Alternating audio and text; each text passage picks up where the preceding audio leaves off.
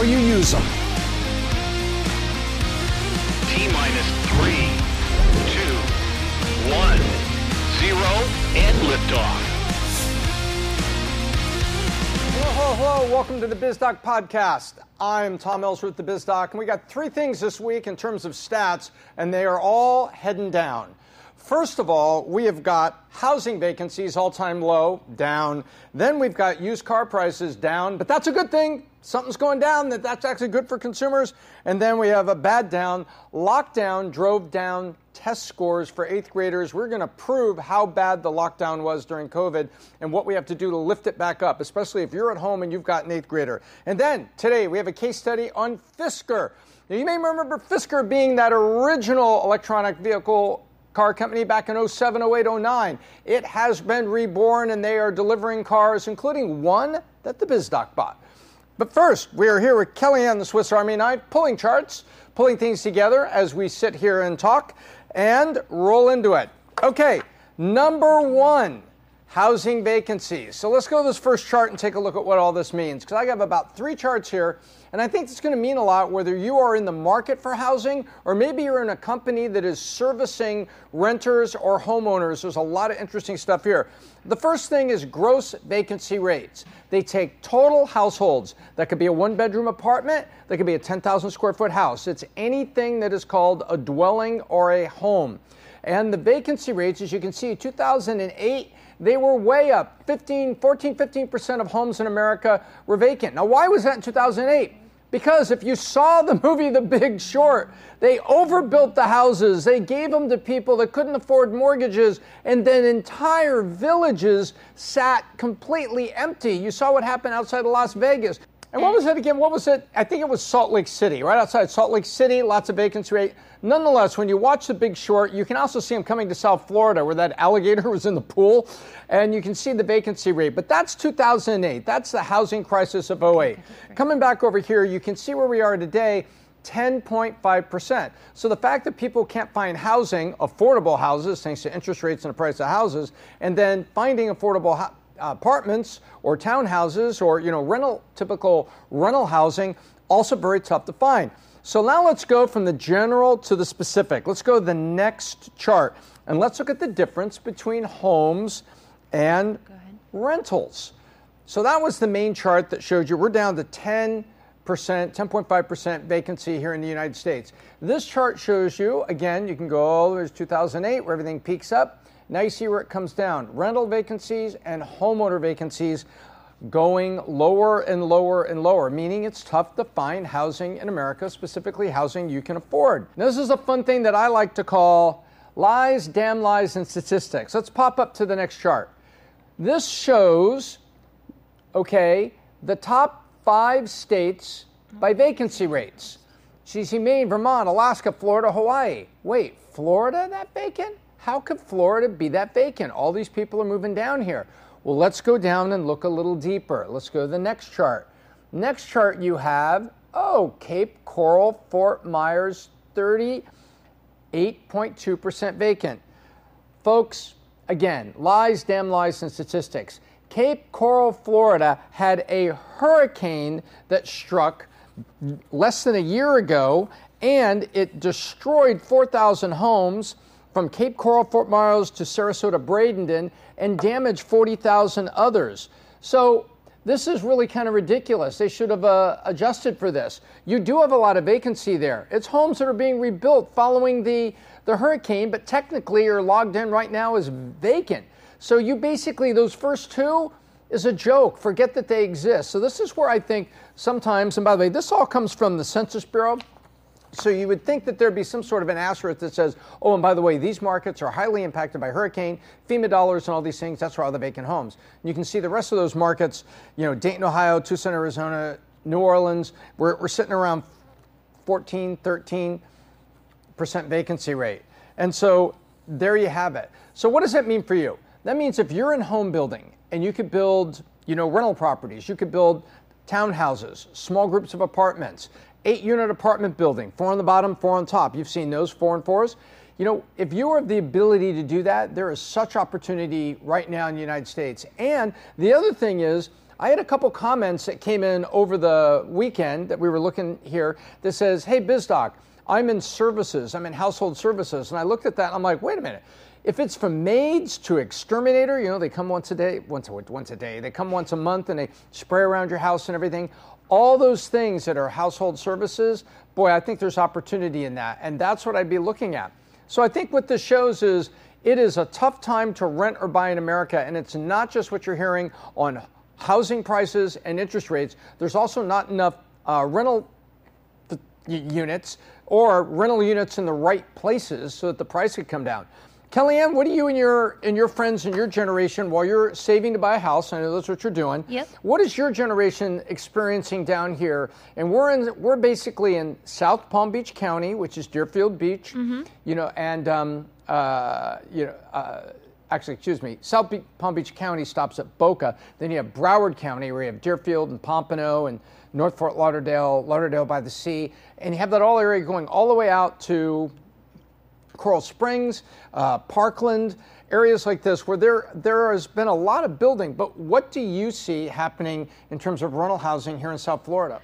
Uh, we're kind of seeing the same thing. My brother and I, uh, I'm looking. A lot of my friends are looking. There's so there are a lot of new buildings going up, but they're expensive. And if you're a single person, it's very difficult for you to be able to afford a an apartment by yourself. If you have a significant other, like my brother and his girlfriend, are able to afford an apartment in one of these new buildings.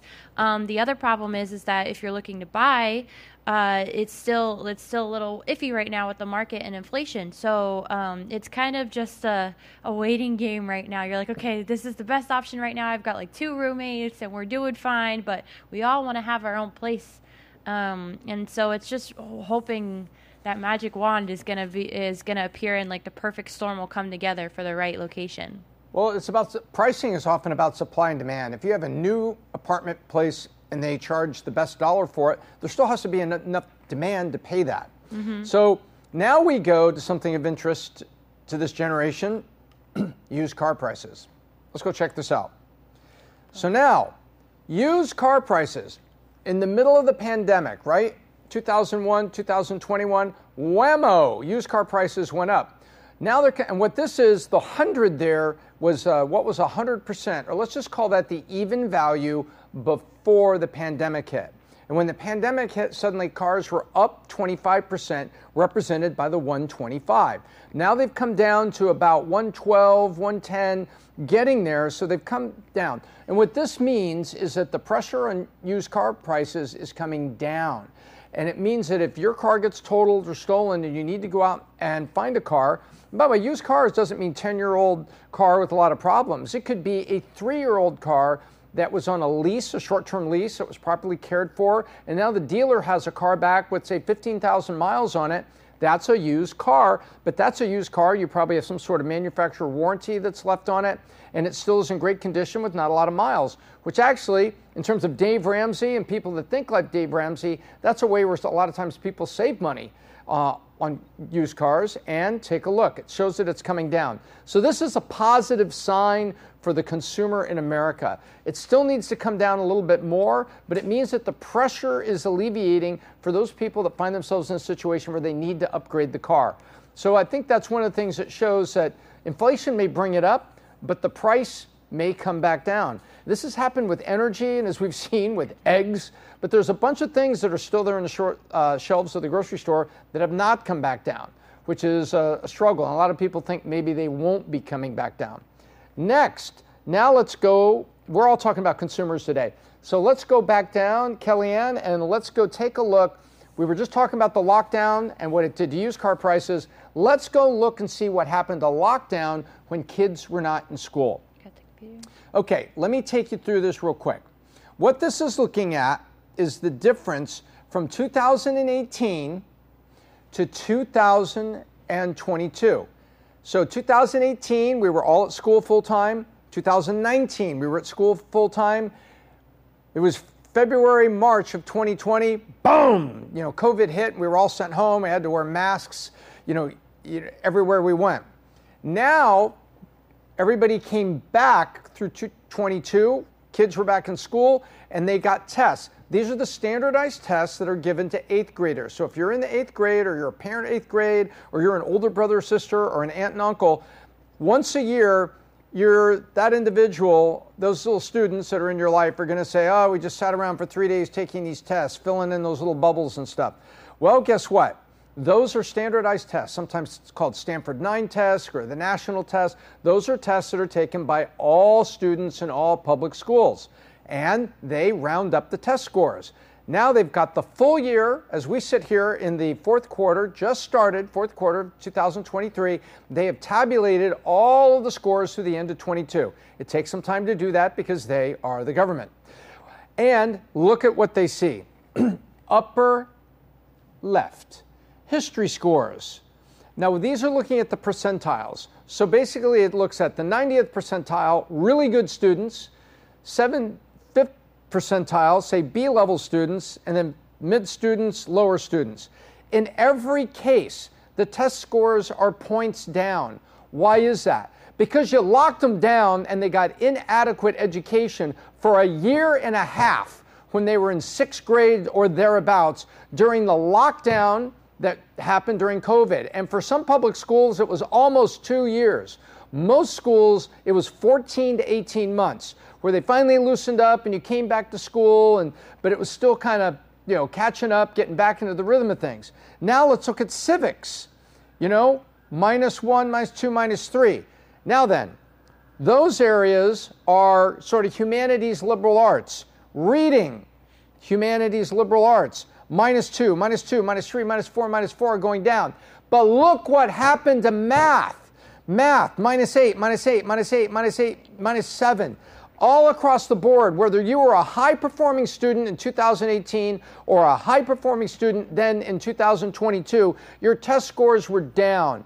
Don't let anybody tell you that the lockdown had no effect on them. And what do you do? These are eighth graders. If there's an eighth grader in your life, and you know I am married to the BizDoc babe who is a career teacher, and if I sound a little angry, a little amped up at this moment, it's because I flipping am. Now is the time that you need to be working with your sister, your brother, you know, if you're an aunt or uncle, enrichment materials. We're coming to the holiday time. You can get kids books that provide extra acceleration from math, and a lot of them are done in kind of a fun way. You can find enrichment materials that are kind of fun, and I would get kids reading during this holiday break, get them reading, and give them a challenge. Say, hey, if you read two books during the holiday break and you read another book during spring break, I, your uncle, am going to give you a gift card for Amazon so you could go buy those um, Air Jordan lows for next summer. I will do it. I'll give you an incentive. Likewise on the math. What you need to do is be working with these students because that year and a half at a critical time from sixth to seventh grade has put them behind. I'm talking about all students, but we have the test scores now to prove what happened to those eighth graders going from sixth grade to eighth grade, and you can see the scores are down. So, as an aunt, an uncle, a mom, or dad, or an interested person where you have a friend who's got kids, enrichment materials, go look it up education enrichment materials, you know, middle school enrichment materials, bonus materials. Find stuff that will be helpful to them, but I think you need to be spending the next two full years putting a little bit more in front of your kids so that they can get a little bit more of a leg up and a little bit more practice. And make it make it fun, make it an incentive program. Make the, you know, give them their free time. Maybe take away digital game time and say, "Hey, you got to give me an hour of extra reading this week or two hours extra reading, and I'll give you back an hour of favorite game time on your mobile phone or your iPad or your PlayStation, you know, on Saturday.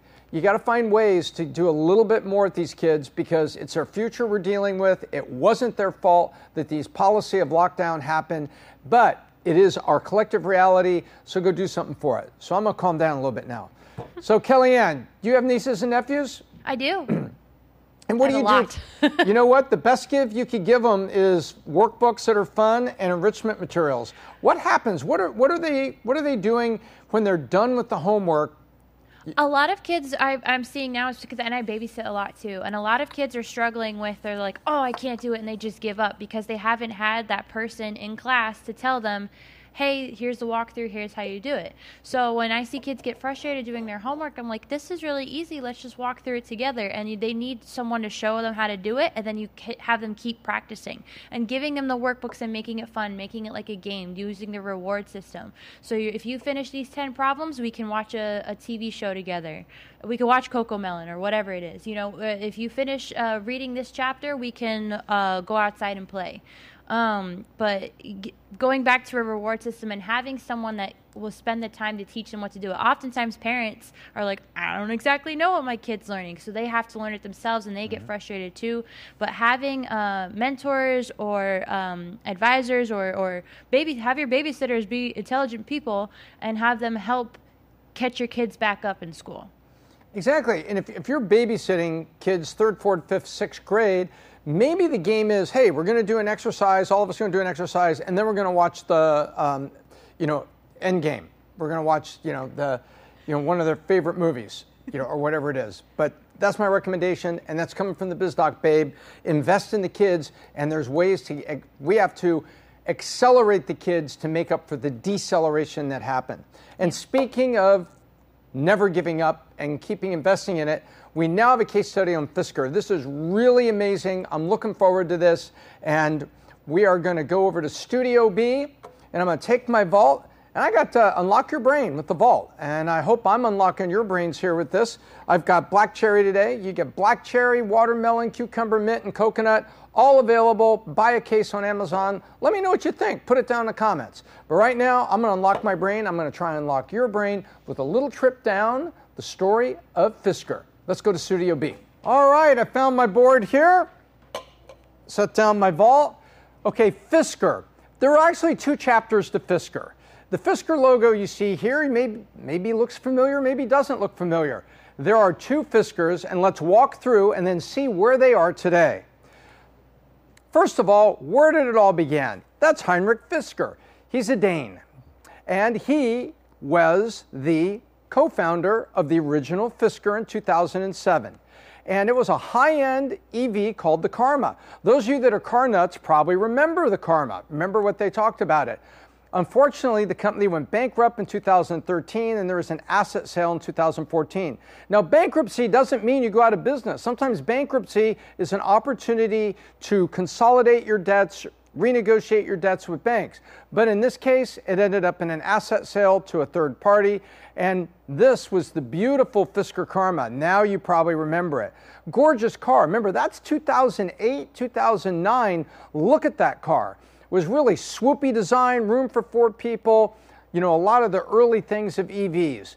And then what does he do? Well, after the asset sale, Heinrich Fisker says, Chapter 2 is going to be better than Chapter 11. Chapter 11 is bankruptcy. Chapter 2 is he goes out and he founds Fisker Incorporated to make electronic vehicles in 2016. We've got a guy here, Heinrich Fisker, who is absolutely passionate about fulfilling his dream, passionate about getting there. And so the fact that he didn't succeed the first time, he learned a lot, and you're going to see what he did with that learning, and he goes after it again. This time he's like, beauty, functionality, and advanced technology. He wants beauty. He's a designer. He's designed a lot of the nicest cars, including uh, DBs, Aston Martin DBs, he was actually a designer on, and functionality. And you're going to find out how they put the functionality in these Fiskers and advanced technology. Well, the first car, the Ocean, mid-size crossover SUV. Look at that. It looks it's got that high shoulder design, you know, the low window design, kind of like the Land Rover Evoque, but it's its own car. Really a beautiful, beautiful mid-size SUV with a lot of space in there, room for four, and it goes 0 to 60 in 4 seconds, which is pretty amazing. Electric cars are known for their speed. Okay. So we understand all this. It's great. He's out there again. But what did he do different? Let's take a look. So he took an entirely different approach to Fisker Inc., the second one, than he did from the first one. The first thing is outsource manufacturing. Magna Steyr is an Austrian company that's a contract manufacturer that actually builds electron- electric vehicles. Can't even talk today, need some more vault and they made an arrangement with Fisker to build the Ocean and any other cars that are coming into design, going to be introduced by Heinrich. And in return, they got paid for the cars, but they also got about 6% of Fisker equity. So they are a true partnership putting it all together.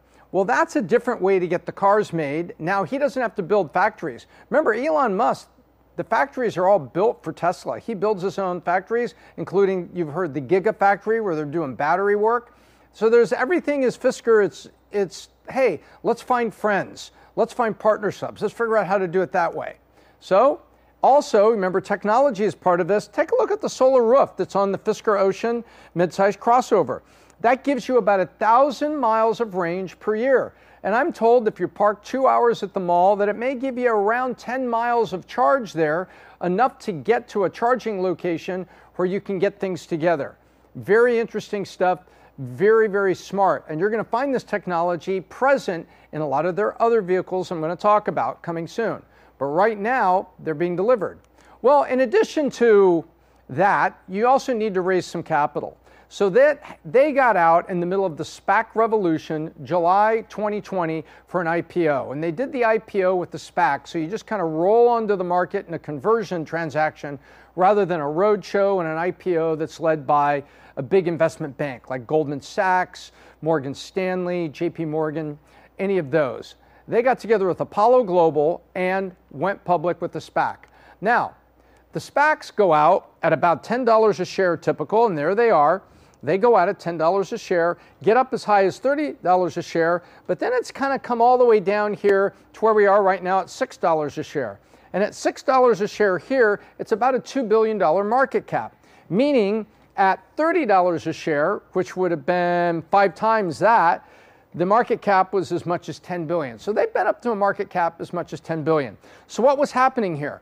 Coming out of COVID, they had some issues delivering vehicles. They got going a little bit slower than they wanted, and they've been burning a lot of money on there to make all that happen. So consequently, they really haven't shown what the P&L looks like and the quarterly results look like when you're delivering cars and making a profit on each one. So you can see what's happening there. So right now they're sitting at about 35% off of the SPAC price of 10 bucks. That's not crazy, but it's certainly not great. And the line is red because unless you bought it right here and sold it right here, there have been very few places you would make money as an investment in Fisker. However, it looks like all of that's going to change, and we'll tell you how. Okay, so things did take longer, but it was worth the wait. Check this out. 2023, there's been a lot going on. Let's take a look. First of all, in January 1st, they announced they had 63,000 pre orders. Now, the BizDoc has one. I have one of the very early vehicles, one of the first 5,000. I am a shareholder, an investor. So I kind of got at the head of the line for this, but there's 63,000 pre-orders for this. Then in May they said the first Ocean was delivered to a consumer customer in Denmark. Fantastic stuff. Then in the United States, they had to take it to the EPA. You know those window stickers? Whenever you buy a car, it says this is the mileage and everything? Well, the EPA is in control of that, and you have to prove what your mileage is. Well, the EPA confirmed the range of an Fisker Ocean at 360 miles, making it the longest range of any EV under $200,000. And the Ocean is about $65,000, $68,000 loaded up out the door, including tax. Then, June 23rd, hey, that's my birthday. 22 Oceans, the first 22 were delivered in the United States. A lot of private equity people, Fisker executives, and folks got their hands on those. Then, September 4th, they announced that 3,100 oceans had been delivered, and then they let this leak out less than a month later that the 5,000th ocean had been produced. So they did another 1,900 in the three weeks. In other words, they had finally gotten up to almost 100 a day. Pretty impressive. Then October 10th, just a couple days ago, they said we will be at 300 a day in no time. Well, they better get there because 300 a day is a thousand every three days, and you got to deliver 63,000 for all these pre-orders that are out there. A very exciting time. Now then, what's next? Well, he's a designer, Henrik Fisker, and he's got big dreams. Look at what he's got for 2025. 2025, January 1st, which is only about uh, 13 months from now, they will be able to use all the Tesla charging stations in America. They made a deal with Tesla to use the supercharger stations. And they said in Q1, The Alaska, which is a pickup truck at only 45,400 starts at. I bet you it's going to be about 55,000 with a bunch of options on it. But take a look at that. A cute little pickup truck, four door, a lot of versatility for the active generation. But that's going to be out in Q1 2025. Then they're coming out with, they call this the PEAR. Q3 2025, it's a small crossover. And you can see the way the rear tire comes all the way to the door. It's a little bit smaller. And there's technology bits that they put in this. Remember the, uh, uh, the roof that they put on the Fisker Ocean? I'm told the roof's are going to be there, the electric roofs. And this one is made to be useful in cities where there's tight parking. The tailgate actually goes down and under the car, disappearing. So there's nothing to open up to put your groceries or cargo or things in. And the back of the pickup truck actually extends out so that the bed of the pickup truck is nine feet long. That gives you enough room for surfboards, gives you enough room for a bunch of bikes, amazing stuff. So he's really thinking about an active generation and making all this stuff practical. And this will be the least expensive EV in America at $29.9, provided that by uh, uh, just two years from now exactly, nobody else comes out and beats the price. Then, remember the Fisker Karma, the supercar? Heinrich Fisker can't have a car company without a supercar. So now the Ronin, and they only are going to make 999 of them. Ronin. Does anybody remember the guy? What's this? John Frankenheimer, I think that was his name. He makes all the uh, uh, movies with all the, the car chases and stuff. I think that's his name. Anyway, Ronin is named for one of his movie and movie characters that came together. And it will be a GT Cabrio supercar starting at $385,000. That's a mechanical cabrio where the, the roof kind of ends up in the trunk. You've seen some of those mechanical. Lexus has one, the Ferrari California does that. But that's what it will do. And it's actually a four door car. If you look close, there's two little bitty doors right here, and they kind of open up fanway. And you can get four people into there, although they say it seats five. But I looked at it and I've seen the pictures, and I will say you will definitely be able to get four people in there comfortably. And by the way, it's a thousand horsepower, a thousand freaking horsepower in electrical equivalent. Just absolutely amazing. So, what's coming next? 2005, if they hit their marks, it's going to be a busy year. Look at these beautiful cars. I'm being, yes, I'm an owner, but I'm being very objective. If they can pull it off, in other words, they can make the cars, get them to the market, have good quality and everything else, then you know what? There's going to be some exciting times. And I think this is very, very interesting to see an EV company bringing out cars aimed at the consumer market that can really appreciate, you know, economically priced vehicles. And that is Fisker 2.0. So, what are the lessons for you and me? What can you and I learn from this? Well, the first thing is, as I shared, sometimes bankruptcy simply means starting over.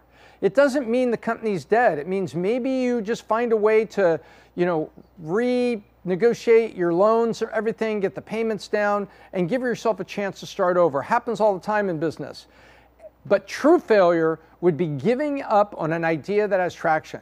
Now, if you're trying to build some software, you know, I like to say t-shirt company Berlin or a technology company in Silicon Valley, but if you're trying to build a company and you just can't find the customers and it just won't work, it may be time to quit because either the market wasn't there, the product wasn't there.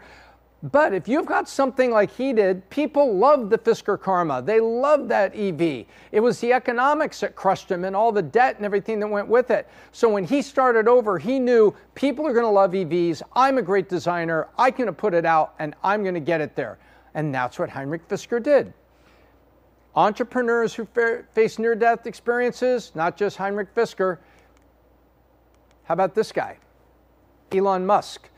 Go back, uh, he talks about 2008, 2009. He almost lost everything. He was taking loans from friends and he was trying to do, you know, space and he also had Tesla getting off the ground.